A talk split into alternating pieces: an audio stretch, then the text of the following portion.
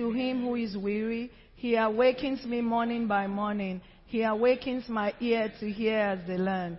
The Lord God has opened my ear, and I was not rebellious, nor did I turn away. Amen. Let us pray. And so, Father God, we thank you for tonight. We thank you that even as we have recited that scripture, let it be true to us in Jesus' name. Amen. Praise God. Tonight we'll be talking about navigating the ancient landmark. And um, how many of us have been at a crossroad before? You got to a place and it looked like, um, okay, let's even start from on your way to church tonight, did you get to any stop sign? Yeah. And did you just drive through or you had to stop?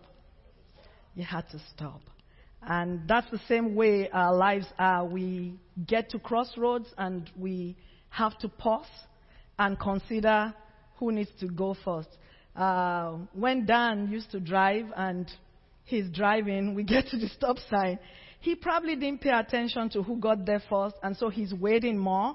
And I'm saying, no, we got there first, let's go. But because he's the one behind the wheel, he decides when he chooses to go. So sometimes those other people who got there after us get to pass.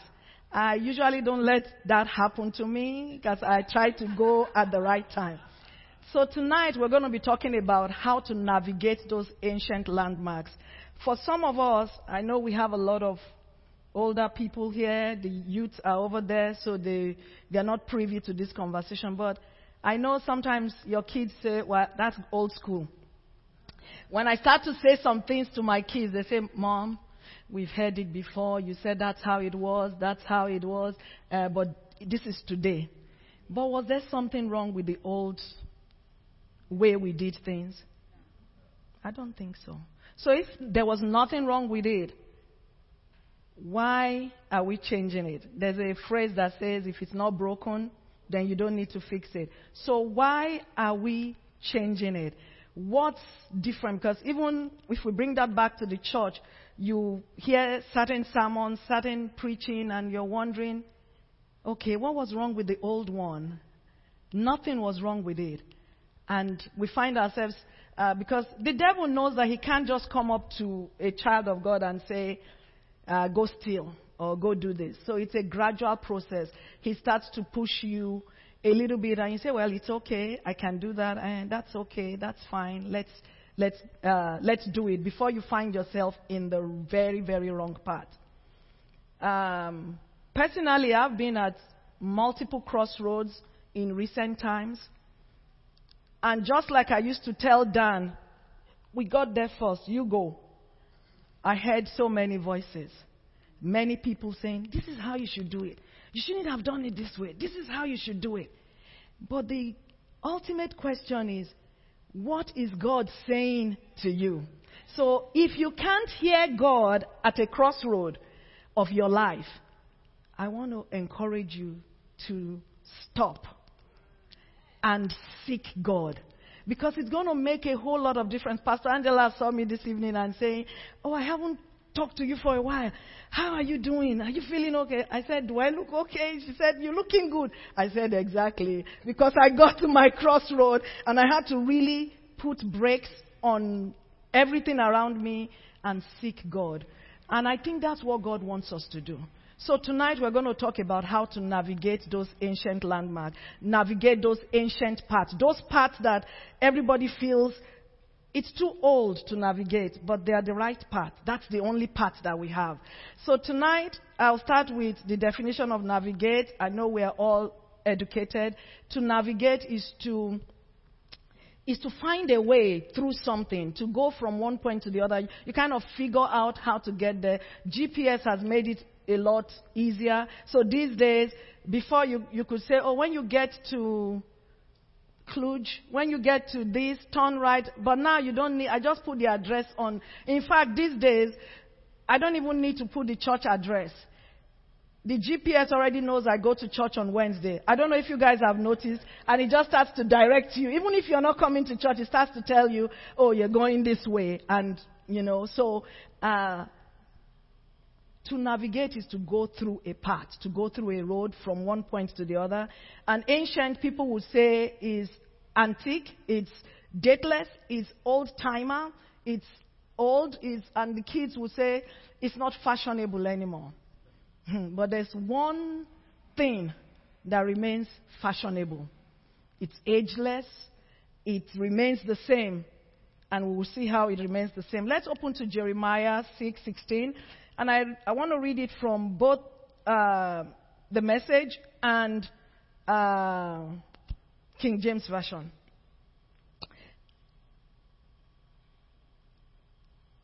And of course, you, we all know that boundaries are things that we put in place, like stones, like tree, and make that a landmark, like the street signs that we have. Those are like landmarks to say. And back in Africa, I don't know about here, I still wonder, but I know they have a way of knowing that my yard ends here and another, not just the fence. I'm sure it's beyond the fence because if not, I could pull down my fence and put a new fence and move it to the other, to my neighbor's place, but I'm sure that there is something in the system, in the government, in Harris County that says, Gladys, this is where your land stops. Those are like landmarks.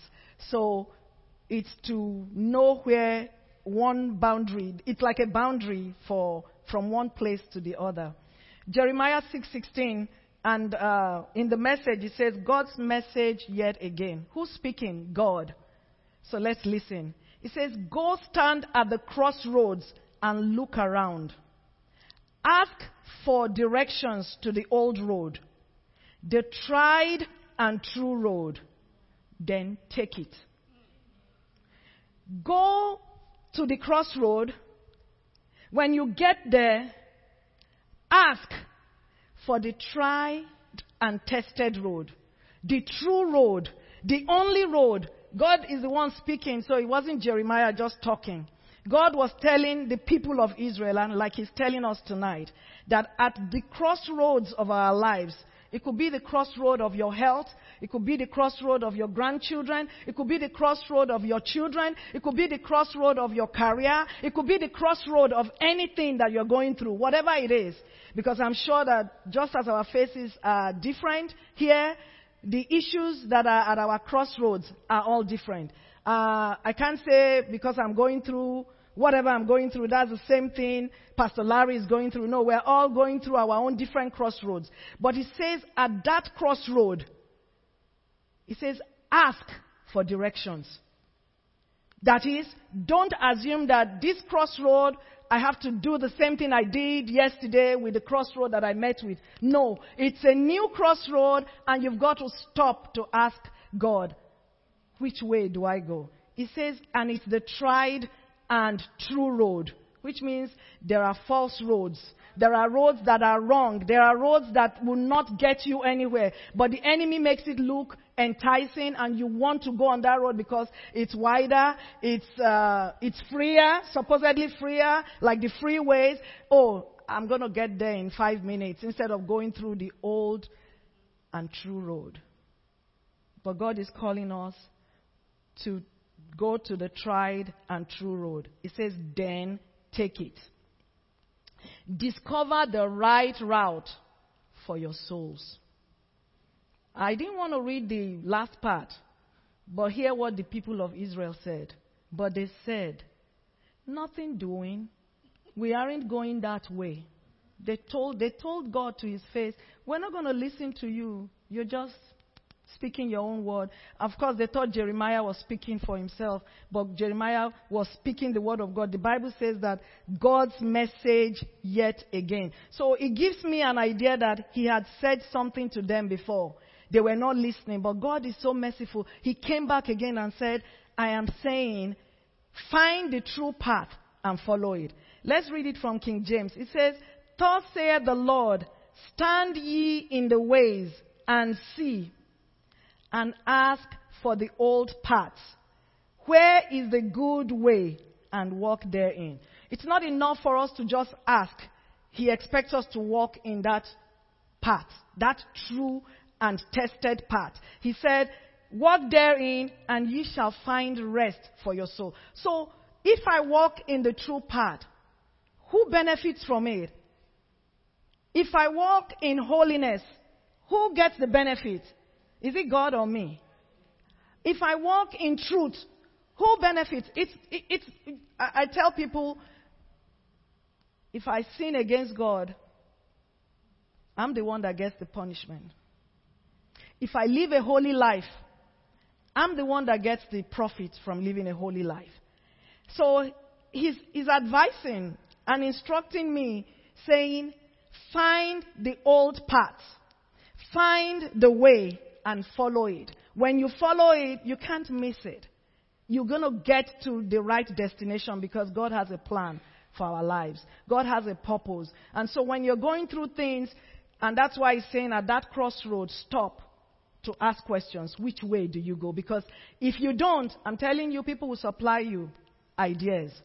They, and they don't, in fact, there are some people, after they finish supplying the ideas, and I say, okay, but what does the Bible say about it? Say, my sister, forget the Bible. I'm telling you, this is so unfair. This is not right. This is what you should do.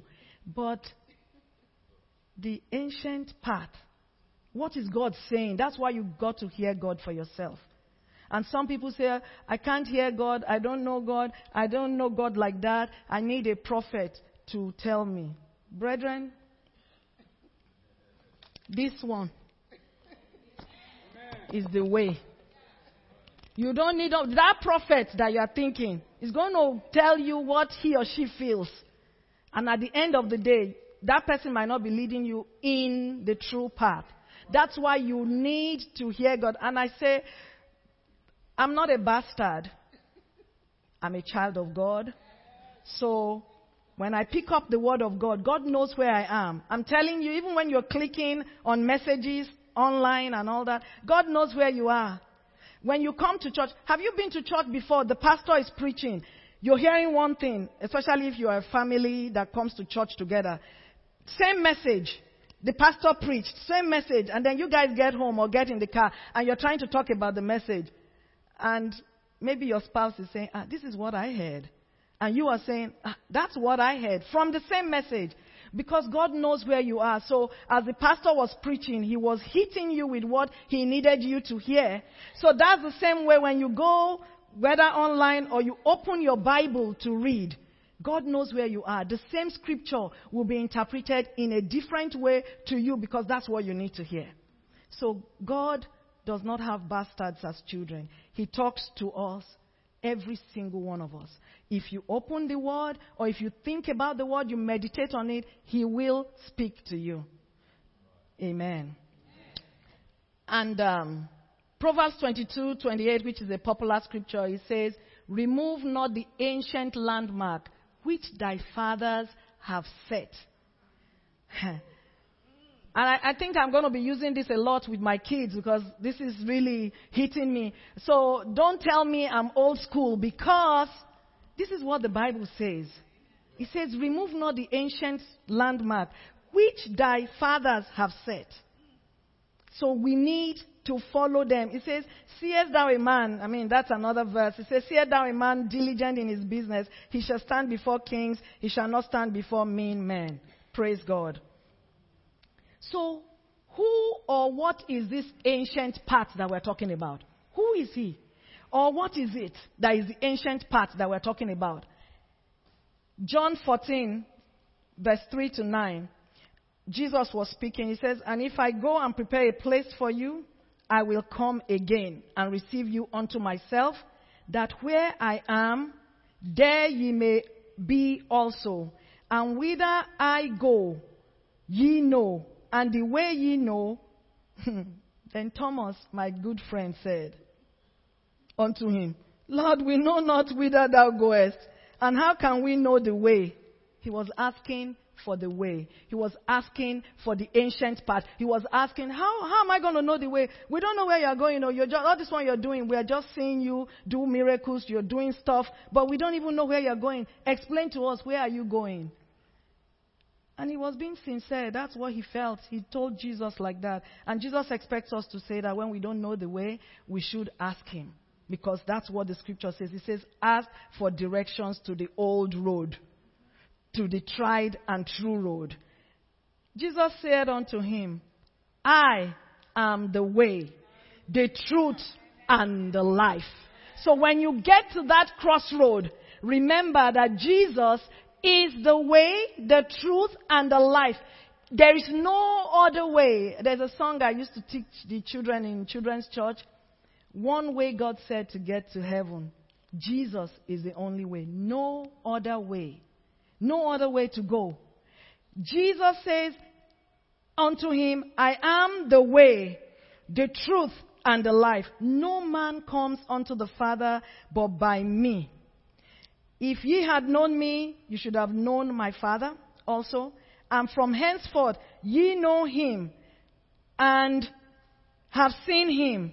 Philip said unto him, Lord, show us the Father.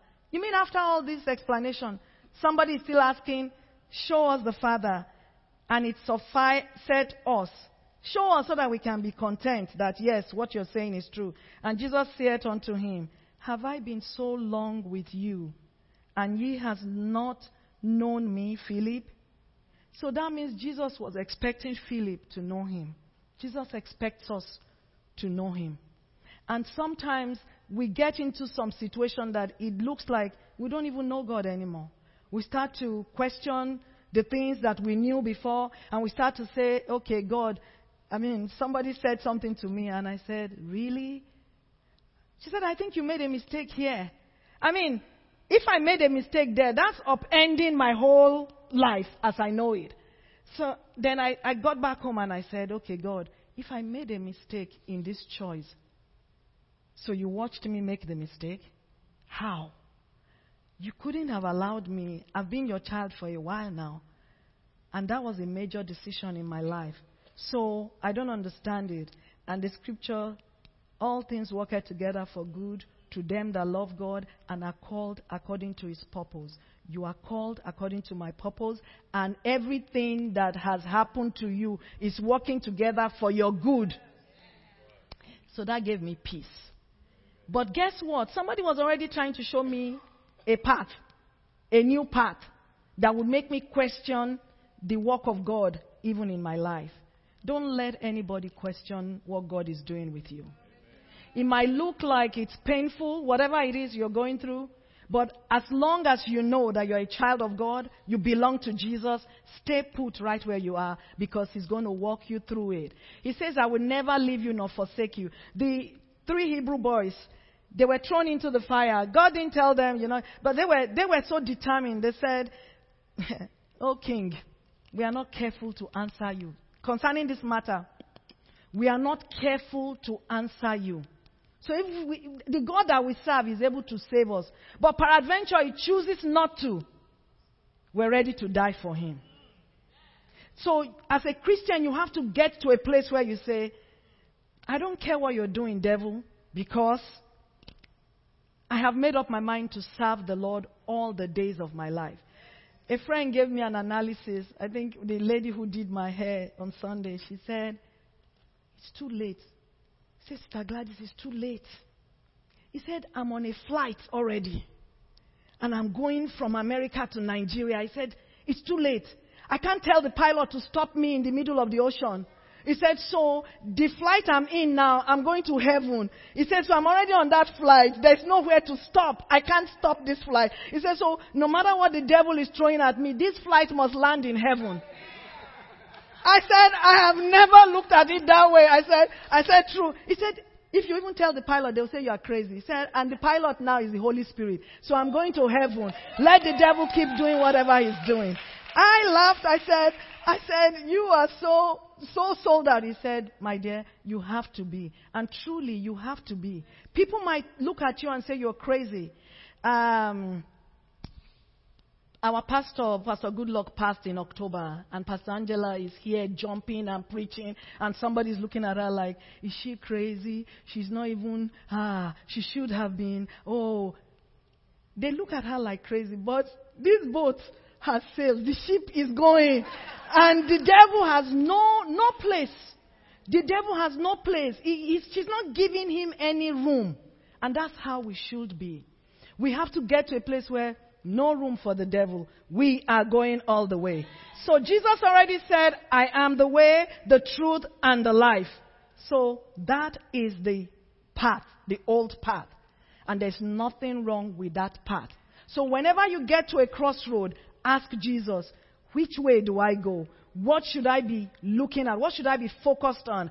And he will speak to you. I'm telling you, if you're quiet, if you keep still, he would speak to you. You stand still, he would speak to you. Let's look at, um, and some people will say, oh, Jesus came in the New Testament. So let me, let me just say this. John 1 1. The scripture says, In the beginning was the Word, and the Word was with God, and the Word was God. The same was in the beginning with God. All things were made by Him, and without Him was not anything made that was made. In Him was life, and the life was the light of men. That settles the question whether He is the old path He's the ancient part. Before anything was created, He was there.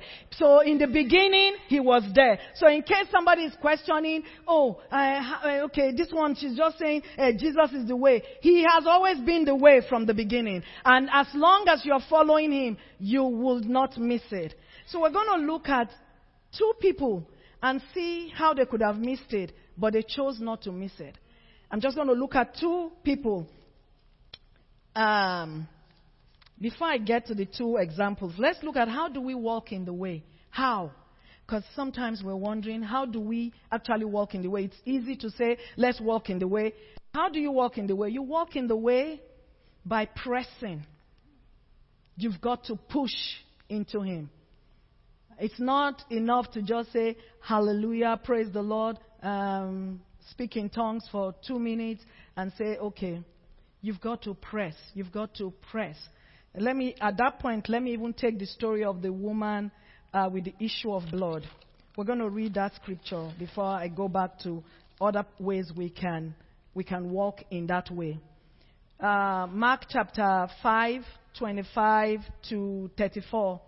If we could have that up, that would be fine, but I can read it from here as well. It says, And a certain woman, some woman, nameless woman, faceless woman, which had an issue of blood 12 years. Do you know what that means? That means she probably was weak. She didn't have any energy. She didn't, she was totally wasted.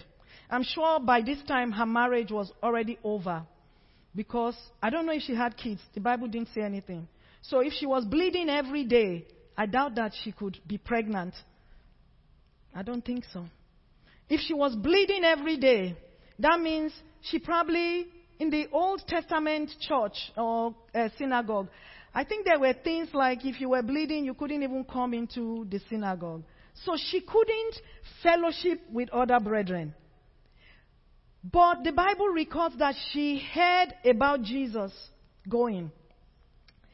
It says, and had suffered many things. Verse 26 of many physicians and had spent all that she had and was nothing bettered, but rather grew worse. I think I'm familiar with this to some extent. I'm telling you, when, when you go to the doctor and they say, you have high blood pressure, that's where it started from. They give you one medicine. After a while, they give you a second one. They say, okay, uh, that medicine. Or maybe they say, oh, that one is causing some side effects. Okay, take this one to counter that side effect. Okay, you go another day, it's diabetes. So you're seeing two different doctors now. Your primary care doctor, you're seeing your diabetic doctor, you're seeing your cardiologist, you're seeing your um, neurologist. Before they say, okay, there's a stroke, you're seeing this, you're seeing that. Your kidney doctor, you're seeing different doctors. Guess what? Most insurance, except you hit the deductible, you're going to be paying copay for all those doctors. This woman was totally wasted. She had spent all her money. Everything she had, she had finished. And of course, because she didn't have energy, so I don't think she was very productive anymore. All her savings was gone trying to get a hold of this bleeding. But she didn't get that hold if she was still sick anyway when she heard, he said, the Bible says, but rather grew worse. So instead of the doctors and the medication, I'm not against medicine. You all know I'm a nurse, so I, I give people medicine. I take medicine when I need to. This woman, her issue grew worse. Have you been in that situation? When there's no solution, you're seeking, it might not be sickness, you're seeking help from here, you're seeking help from there. There's no, okay, maybe you are in debt, you're borrowing one money from bank, personal loan, to pay credit card, to, that's a crossroad. It says the situation grew worse. When she heard of Jesus, she heard of Jesus. There used to be a hymn, I don't know if it's in English, but I used to sing it in Yoruba that Jesus is passing by today. Today, he is passing by. That anybody that can hear him, he will save them. The woman heard that Jesus, is, the Bible says, when she heard of Jesus, she came in the press behind. She did not just come with the intention to touch anybody else. She was not there to just be in the crowd and walking. She came with a determination that she must touch the way. She must touch Jesus. She was not there to touch the apostles or the disciples or the friends. So she kept pushing. Remember, she was a very weak woman at this point. She didn't have the energy to push. But she gathered all her strength and said, I must press in. So she began to press. She pressed and pressed and pressed until, can you imagine the throng of people following Jesus? She pressed and she had a determination and she touched the hem of his garment. And the Bible records that Jesus stopped at the touch of that woman. And a problem that was like 12 years old the woman had been bleeding for 12 years. The problem that was already 12 years old without a solution, she had wasted all her money. If she knew that Jesus was going to come by and she was going to get her healing, I'm sure she would have kept her money in the bank. But Jesus was passing. She was not discouraged and saying, I've tried everything. I don't have the energy. I can't get there. I can't, I mean, the crowd will not let me get there. She was focused on Christ. She was focused that she was going to get to Jesus anyhow. She was not careful to say, I'm going to get to Jesus so that everybody will know that I got to Jesus. No. She was going to get to Jesus by herself in secret and she was going to touch that hem. And when she did, the Bible records that the blood ceased. She ceased to be sick. She ceased to, to be in debt. She sees her, her children began to look. I mean, if she had kids, I'm just exaggerating that. She, they began to, if they were not following God before, they began to follow God. Whatever it was, she was at a crossroad, got a solution, got an answer. And the interesting part is that Jesus noticed. Jesus knew that she had sought the way.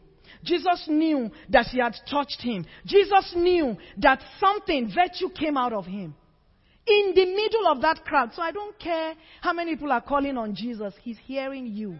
Call on Him. He will answer you. Don't wait for another person to make that call. You call on Him. He will answer. He's not a man that he should lie. He says, Call upon me and I will answer you. He says, For she said, If I may touch but his clothes, I shall be whole. She made up her mind. She was going to be whole if she touched Jesus. What did she hear about Jesus? She heard that Jesus is the way. What did she hear about Jesus? She heard that people were getting healed. And she determined that her own case will not be different. She was going to get her answer when she comes in contact with Jesus. Verse 29 And straightway the fountain of her blood was dried up, and she felt in her body that she was healed of that plague. And Jesus immediately knowing in himself. So when you touch Jesus, he knows. It's not pretending that you touched him. When you touch him, it's not just by complaining about your situation. When you indeed focus and touch him in your prayers, in your thanksgiving, in your offering, in everything that you're doing for Jesus, he knows you have touched him. And Immediately, he stood still and said, and he turned. He said, Who touched my clothes?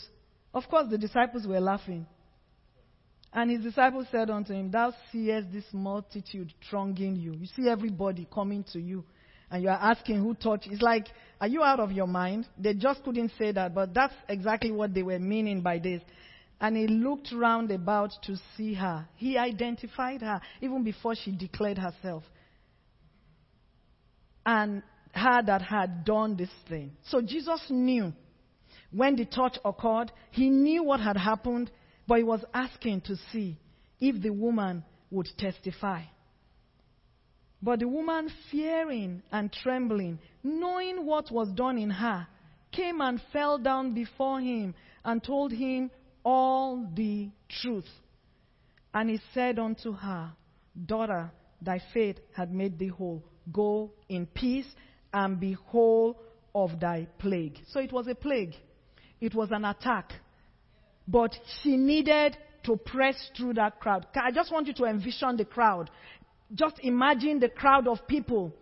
Even sometimes when people gather around Pastor Angela greeting her, it's hard for you to say hello. So imagine that Jesus of Nazareth was walking past and there was so there were so many people following him. This woman kept pushing. You've got to push. You've got to push and you push praying. You push reading the word. You push standing on the word. Even when it looks like the situation doesn't look right. It looks like the things are not looking right. You, you, if you keep looking at the picture of your situation, you will not push. You've got to push because you know the word of God that gives you assurance that this is the way, walk in it. You know that the word of God is true, it cannot lie. Then you stand upon that word, even when it doesn't look like anything to you. That woman was still bleeding when she was pushing. She was weak, but she was pushing. And she was telling herself, if I can just touch the hem of his garment. Imagine, she only touched the hem of his garment and she was made whole. For 12 years sickness. Only the hem of it. Can you imagine if she gave him a hug? What would happen to her? What would happen if she had actually been, I mean, I, I, don't know what would happen, but just the hem of his garment could create a reversal to 12 years sickness. Brethren, what are you touching?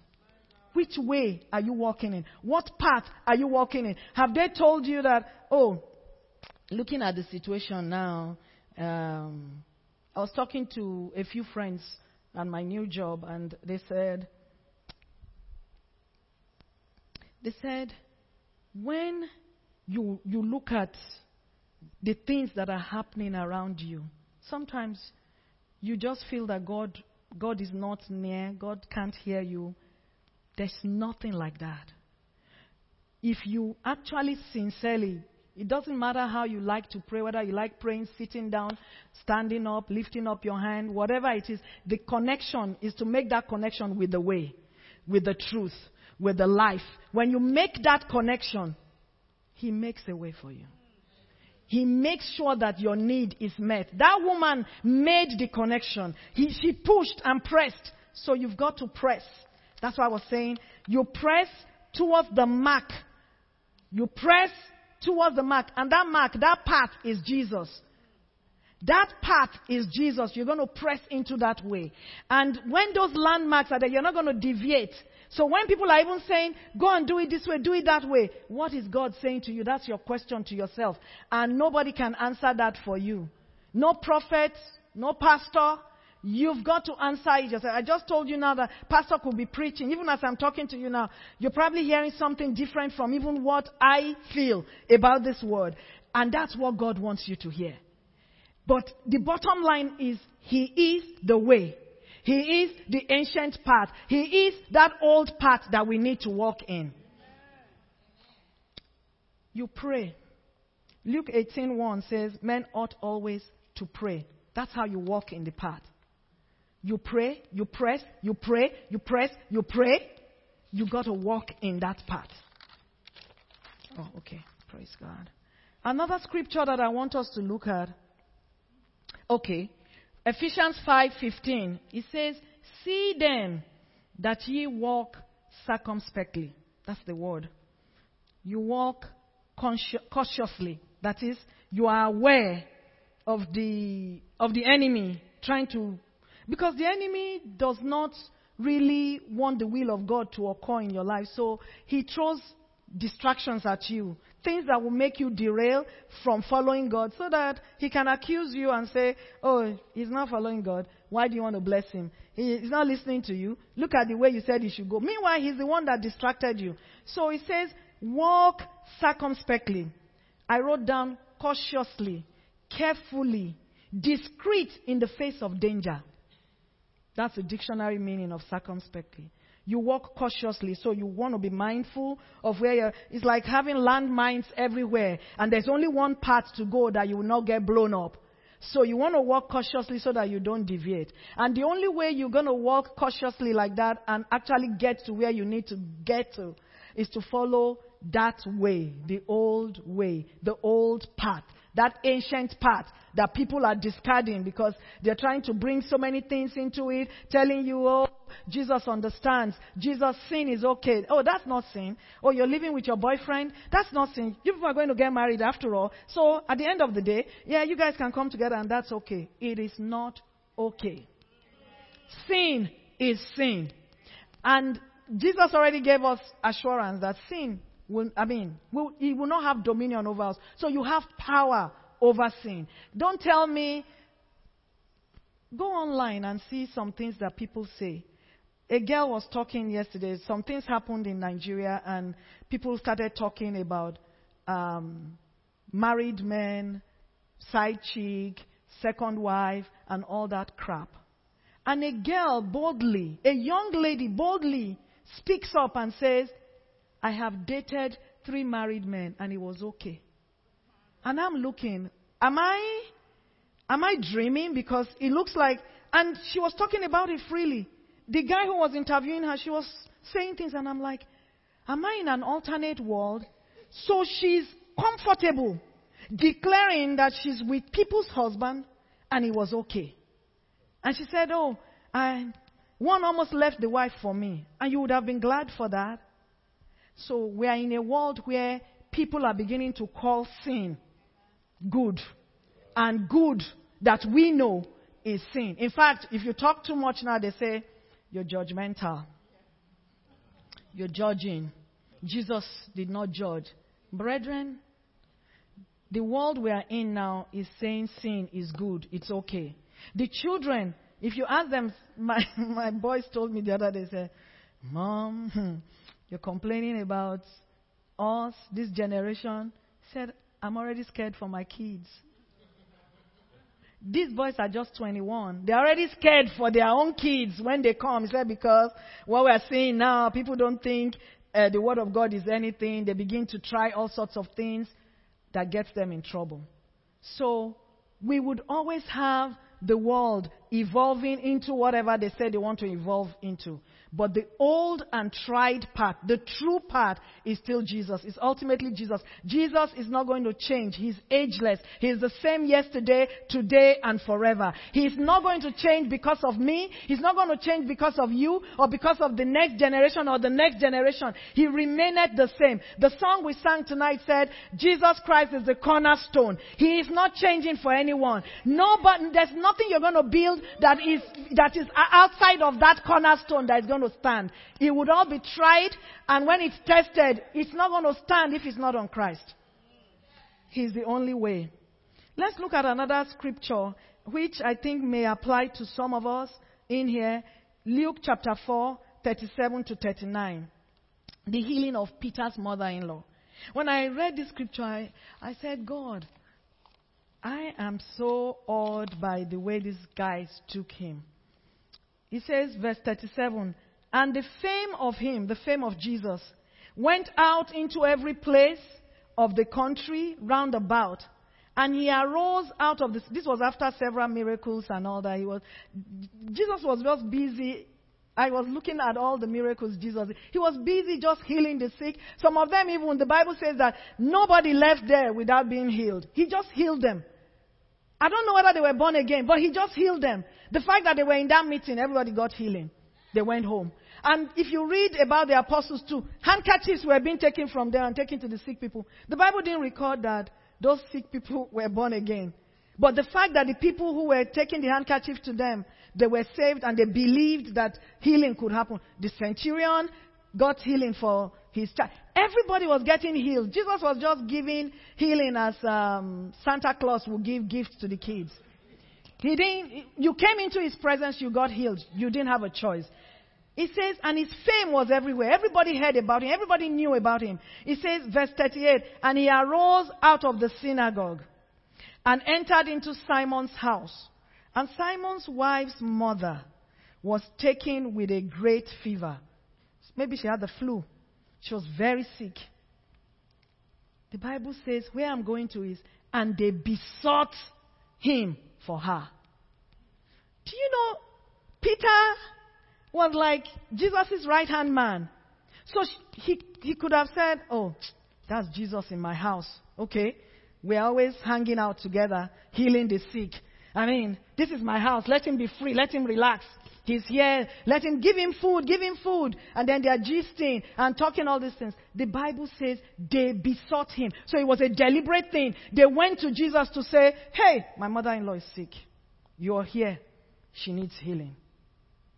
So don't get too familiar with Jesus that you cannot tell him what's going on with you.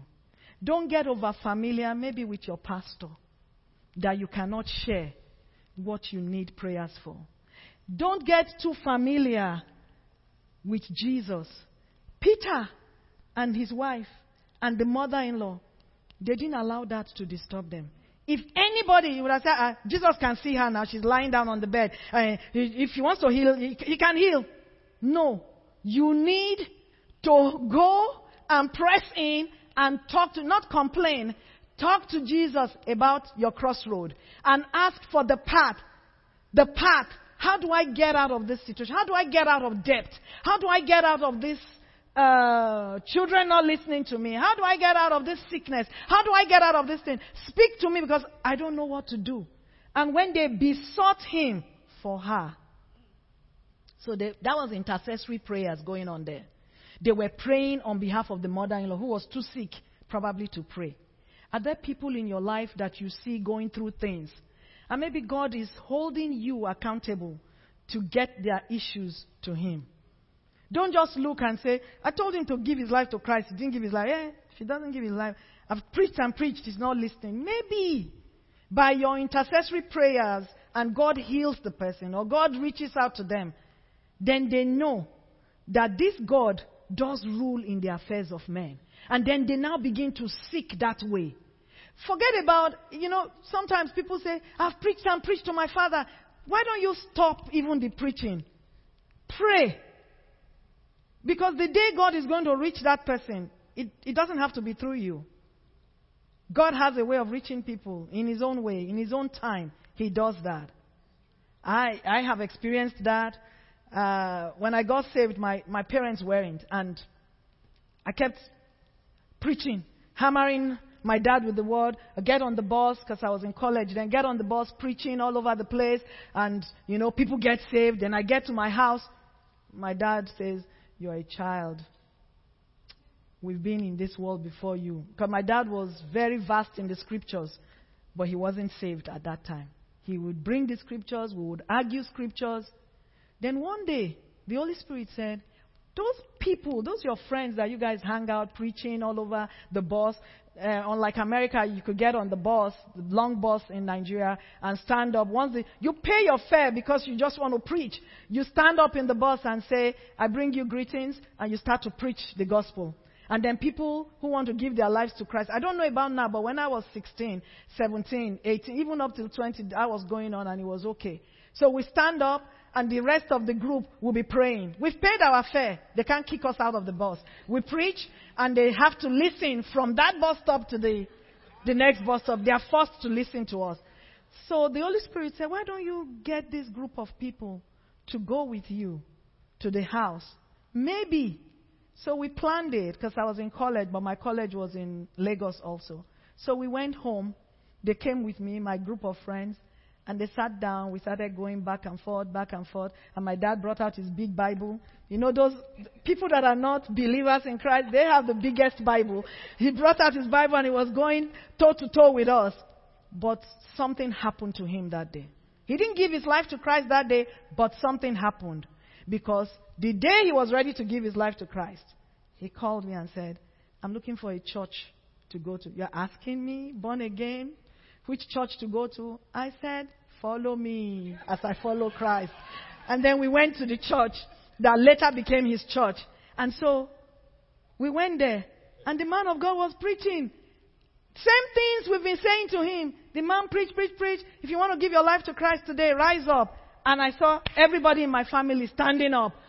And I was telling myself, but that's what I've been saying to them every day. That's what, they didn't listen to me. That's what, I, how come? What did he say differently? Nothing. It was the day of their salvation. And they stepped out. Until today, they've not had any reason to go back. They besought Jesus for her, and he stood over her and rebuked the fever, and it left her, and immediately she arose and ministered unto them.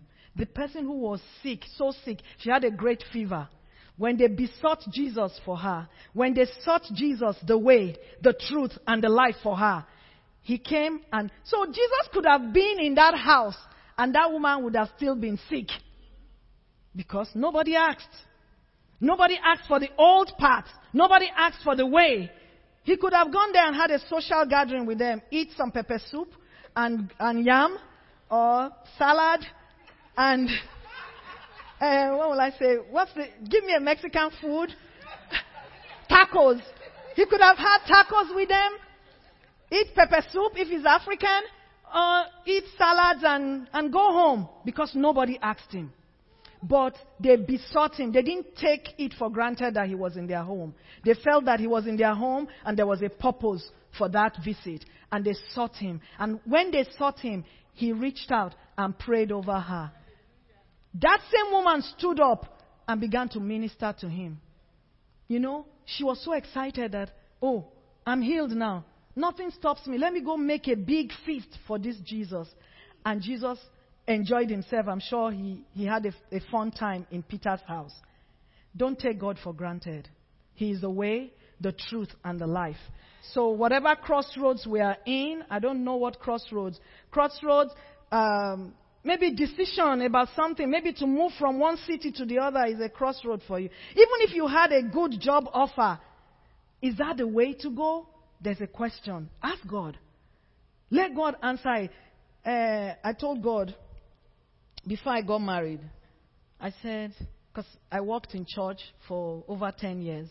It was a big church, and I said, God, you know, sometimes when you speak, I can't hear you.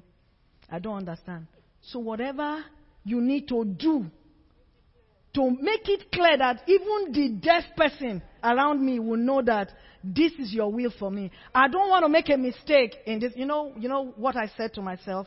I said, if I marry an unbeliever, somebody who doesn't know God, uh, his father is the devil. I don't have any relationship with the father. So if there is a problem, I don't have somebody I could go tell that, hey, your son's acting up. but if I marry a Christian, then I can tell God, what's wrong with your son? Deal with him. So I can't afford to marry an unbeliever. That's one. And then, uh, if you if you if you take God like that literally, that you don't have any other alternative plan, because sometimes they say uh, uh, you have to have plan A, plan B, plan C. Let your whole plan be the way, that path that old ancient path. Let it be that you are so focused and you are saying to yourself, you see that woman with the issue of blood, she had no other place to go. She had gone everywhere. There was no solution. So she was stuck. It's either Jesus healed her or she dies. I'm sure her family members had run away from her and she didn't have anywhere else to go. So she was just focused on Christ and Christ came through for her. I want us at our individual crossroads to focus on Christ because he's the only answer. He's, there's no other answer. I'm telling you. When I was going through these crossroads in the life, I had so many solutions being thrown at me. So much so that I'm now asking, okay, what's the difference between me and an unbeliever if I take these actions? I begin to ask myself, I'd rather be a fool for Christ than be so wise in my own self and at the end of the day, I miss it. Because the whole thing that the enemy is trying to do is to make sure you miss heaven. So if you are in a marriage relationship or in your children's relationship and it looks like things are not working out, or your friends, it's not working out, and you are at that crossroad, don't let what they are doing to you push you to a place where you can't even identify yourself. You are looking at yourself and saying, okay, why am I doing this? What's going on here? Let them call, let people call you the fool. Because the enemy is not even about you getting houses, cars, and all that. He's about you not making heaven. He wants to depopulate heaven. That's his plan. Don't let him do that. It's too late. Tell yourself that it's too late for you to go back now and, and, and leave Christ. I am not going anywhere. I am uh, sold out. Anywhere, if God, eh, whatever God allows to happen, I just use the word because the word is still the way. I use the word, apply it to my life, and keep moving. And, and since I did that, I'm telling you, I've had so much joy and peace. Any news I hear now, I just say, Glory be to God. Hallelujah. God is faithful. God is good. And you know what? They can't hear, oh, she said this, she said that. When, they, when people start saying it, I say, you know what? God is blessing me. Oh. I'm, I'm just focused now on moving forward. Moving forward. And when you do that, I'm telling you, even the situation, you start to see a change. Because God knows you're sold out to Him, and no matter what the enemy does, you still know that He is the way. He's the ancient path. He's the only one you can depend on. He's the only one that can save you. Nobody else. Nobody else can help you. I'm telling you, your father, mother, grandmother, gra- anybody, they can go back on you. Your husband, your wife, they can go back on you. And like Pastor Angela says, there's no marriage in heaven. It's between us and Jesus. So if your spouse is the one causing problem for you, focus on Jesus. Treat the spouse as Jesus would treat him. And I'm sure with love. So even if the spouse is not doing the right thing, still love them. The Bible says, love your enemies. And what does that do? Have you read? The Bible says, love your enemies. It says, when you love them, pray for them. You are heaping coals of fire on them. I don't understand that. It says, when you are loving them, you're showing them love, you're actually heaping coals of fire. So that's the, that's the greatest re- revenge. Because then you're not sinning against God, you're loving God, you're loving them, but you're heaping coals of fire on them. It's a win win situation. So, let us bow down our heads and let's talk to God. Whatever it is that is your crossroad, my crossroad is different from yours. Um, talk to God about it. He is the way, the truth, and the life. He's able, no matter how old the problem is. There was a woman in the scriptures that had been bombarded by demons for 18 years, but her encounter with Jesus brought deliverance for her. 18 years. This woman with the issue of blood was 12 years. Those are long. You might think it's easy. It's not. For 12 years, she was going with the same problem. But when she met with Jesus, she found the way. She pressed into the way. Jesus brought healing to her. Whatever it is tonight, it looks like there's no way out. But Jesus remains the way, the ultimate way, the only way to that deliverance for you. Talk to God about it. Could be your children, your grandchildren, your great grandchildren, your spouse, your mortgage, your health, whatever it is tonight, talk to God about it. At this crossroad, He is there to show you the old path the narrow way. And so, Father God, we thank you. We bless you because you are a faithful God. We give you praise because you are the only way. The only way, the only way for salvation, the only way for holiness, the only way for prosperity. And we choose to follow your path tonight. We choose to follow the old path tonight. Lord, we ask that you help us daily to seek you, to press into you, to pray, to study your word, to know you more daily. As the deer pants for the waters, our souls are panting and, and, and pressing into you. Help us, O oh God, to know you more. Lord, we lift up these prayer requests that are in this bowl. We lift them up before you. And we say, even as these ones have sought you, they believe you can do what you said you would do. And they've written out their heart's desire. And we have said that before the end of this year, they will see their, their requests being made known to them. Father, tonight, oh God, we ask that they come alive, that people will begin to testify of your goodness in their lives in the name of Jesus. Thank you, Holy Spirit. We give you praise. In Jesus' name, amen.